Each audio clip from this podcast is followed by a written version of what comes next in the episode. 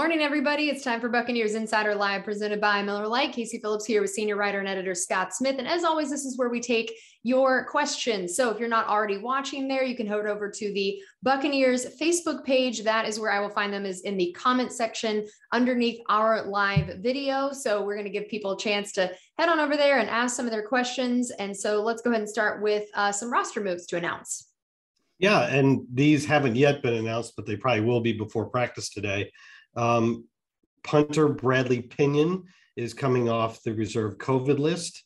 And guard Aaron Stinnie, who is on injured reserve, he was placed on injured reserve on December 1st, is returning to practice, which is the first step, of course, towards returning to the active roster. So that's good news in both parts. The Pinion one, it, it we'll still have to wait and see uh, what his availability is, because before he went on the COVID list, he had already missed a game due to right hip injury. So we'll see where he is in terms of his recovery from that. I would surely like to get him back in, in the mix. And then uh, Stinnie, uh, you know, he proved to be such a great reserve in, in the playoffs. Actually started last year in the playoffs and did really well. And, and so it's good to have him back if he gets back on the active roster. So it's good news. It's it's a little slow play stuff though. Okay. Um, and we had some people asking, and I, I love the, the general vibe of this question is what do you think of Cyril Grayson? And I just love getting to shout this guy out. He's the best. Um, and incredible game he had, an incredible couple performances. So tell us just what you think you've seen of him, and is this something that could be sustainable moving forward, and not just kind of that flash in the pan couple plays? That's the big question, but the evidence is the you know the evidence is pointing upwards. I think there was a point where uh, Cyril Grayson was a track star who was trying to be an NFL player and was not a receiver, just a very fast guy. And I think he's gotten to the point now where he's an actual NFL receiver. And that's basically exactly what Bruce Arians said after the game. He's like, I'm really glad that he is realizing that he's an NFL player because that's the way we view him now. And uh, both him and I think maybe Byron Leftwich both said last week, even before this big game, that he was the most improved player on the roster over the last couple years. Uh, it's just a it's just a wonderful story, and honestly, a lot of them don't work out this way. We've even had some former track stars on this roster before that we were hoping would become NFL players that that just didn't work out, and it's not going to work out for most of those guys. But somehow Cyril Grayson has done it, and it's it's a wonderful story that we're all enjoying because he's also a really great dude. So just to see it happen for him is is great. It's it's really exciting. Yeah, and I've loved hearing Bruce talk about how he thinks he's the most improved player on this roster from when he first got in here. And and of course he keeps mentioning the blocking too which isn't even what you know most of us are talking about or appreciating. We're talking about his you know game saving touchdown catches rightly so. But i mean this staff you know they really care about the ability for wide receivers to block. And i think it's so important with Chris Godwin being out for a while to know that there is another guy. It's not just about finding someone else to catch the passes Chris would have been catching, but somebody else that can try to throw some of those blocks that end up being so important to this whole game plan. Yeah, it's really interesting because uh, we saw many times the way that they would use Chris Godwin, not just as when, when lots of times when teams talk about a receiver being a good blocker, they're just talking about how out in the open field they try really hard and when you talk about Chris Godwin being a good blocker, they purposely make him part of the blocking schemes on running plays, and he'll come down in motion and, and end up at the end of the line and, and block like a defensive end. Uh, and he was so good at it. And there's nobody on the roster, Cyril included, who is as good at as him at that. Uh, but they're they're doing it with him. They're trying. They're still running some of those plays, and he's in there putting his helmet in there. So I would not go so far as to say that he's as good of a blocker as Godwin, but he's certainly willing and he's certainly doing well enough that the Buccaneers are still using those plays. Yeah, that's a good point. Um, all right, we had Deshaun asking um, why you think they've chosen to have Minter step in for Lavonte and not KJ Britt. Well, I think track record is part of it. You know, Kevin Minter has been with BA since he first came in the league in Arizona. He's got starting experience with us over the last few years, and when he's done so, he's he's uh, he's generally held his own. I think he's doing that again. Uh, you know, it's a it's tr- it's the trust factor. Also, I think maybe KJ Britt, while we know from his college tape that he's a really good downhill run stopper, I'm not sure he's a proven pass uh, defender yet. And not to say that he can't do it, just that it's probably not it's probably not something you want to throw him in the mix and find out the hard way that at the moment he's not ready to defend the pass very well. So I think they just know what they have with Kevin Minter and KJ Britt's more of the unknown. Okay. Um, and I love this. Scotty Martinez has a question for Scott Smith about Scotty Miller. So we're just the Scott, the Scott trifecta here. Um, right. he, he, said, do you think they're going to start utilizing him more? Haven't seen much production out of him, even with all the injuries. I wonder if, uh, uh I wonder if he'll answer back. Does, does Scott Martinez, you said Scott Martinez, right? Mm-hmm. We all get called Scotty. I wonder if he ever gets called Scoot or Scooter. I get called Scooter sometimes by by buddies. Yeah. Um, we know we know that Scotty Miller's been called Scooter. That's for sure.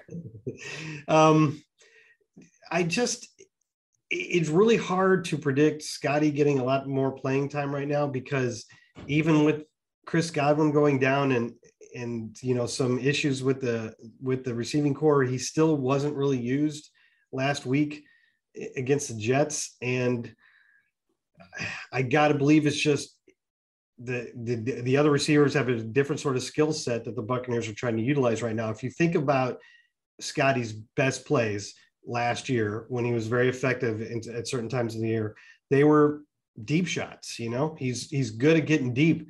The way that defenses are playing us this year, it's particularly hard to get a lot of good deep shots. And if that's your bread and butter, you know, I, I'm not sure the Buccaneers are finding a lot of opportunities for that sort of play. And I think that may be part of it. it. Obviously, Scotty's no less talented than he was last year. I just think that the way the Buccaneers are structuring their offense this year, there are some better options for what we're doing. But that's not to say he's not going to have a role moving forward. You know, I, I think we all saw him make some splash plays that were important in the playoffs, and it wouldn't surprise me if that happened again. Okay. Um, Eric had asked about, uh, do you think we're going to have Leonard Fournette down the stretch? And then I wanted to just add to that and just ask what you think about the whole running back situation right now with all the different injuries and who we think could step up in, in what different ways and just what these injuries could, could mean to the offense. Yeah, it's not good. I mean, it, you know, one week it's all the receivers and the next week it's all the running backs. Um, you know, Leonard Fournette is on IR, and so he could return for the start of the playoffs. I know that is the hope. Um, but now Ronald Jones has an ankle injury and Ke'Shawn Vaughn has a ribs injury. These are things we're going to find out a lot more about today. We're coming to before the first practice of the week, so we don't know yet how severe those injuries are. Uh, Bruce Arians didn't really have any sort of prognosis on either player on Monday, and that's the last we've heard about it. So we're, we're going to find out this week. Uh, but if those guys can't go, you're talking about Le'Veon Bell and uh, Kenjon Barner, I guess, and Giovani Bernard could return from the practice from injury reserve. He's been on there for three weeks now, so he's eligible to return. That's something that could happen, although it didn't happen this morning. So, you know, it's very, very thin right now. I think they worked out some players yesterday. You could see them bring bringing somebody in, but it probably wouldn't be a big name. I think the Buccaneers are going to have to claw their way through the final game against Carolina with a very thinned out uh, running back core. But the hope, of course, is that things will look a lot better by the start of the of the playoffs. Absolutely. Um, and Cody had asked, do you think the starters will all play this week or how much? Coach said he's playing to win and he's playing his starters.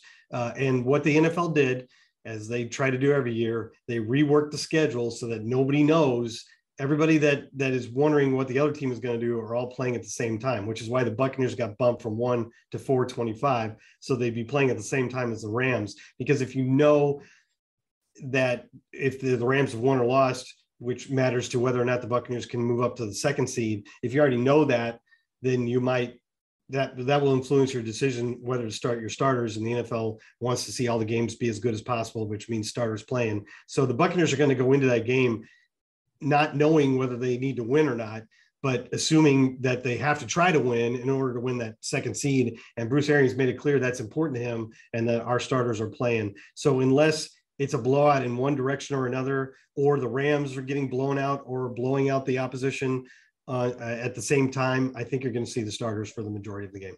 Okay, and then we'll close with this one. Uh, Richard had asked how important we realized um, Shaq and JPP were um, after missing them this last game and what we thought of the guys stepping up for them. Yeah, I mean Anthony Nelson is. I think his play is on the is ascending. And he had the one sack, and I thought he had a couple times when he had some pressure. I thought he's looked good, but you are talking about Anthony Nelson and Cam Gill and a, a rookie, Joe Tryon-Shoyinka, who's had some good moments this year, but still, that's an unproven group compared to Shaq and JPP. And yeah, the pressure on Zach Wilson wasn't particularly good, but uh, we'll see. It was good against the Panthers two weeks ago. A lot of that came up the middle, so maybe we'll have to rely on some of those guys like Will and Ndamukong and Vita to get the job done. But yeah, it's pretty clear Shaq in particular is so important to our attempts to get uh, pressure on the quarterback. And I think it's also pretty clear how important Lavonte David is, especially to the run defense. So hopefully we're getting those guys back when it matters. All right. Well, that's going to do it for us on this edition of Buccaneers Insider Live presented by Miller Lite. Thanks as always for those amazing questions. And we'll be back here next week to talk the start of playoffs. So we'll see you then.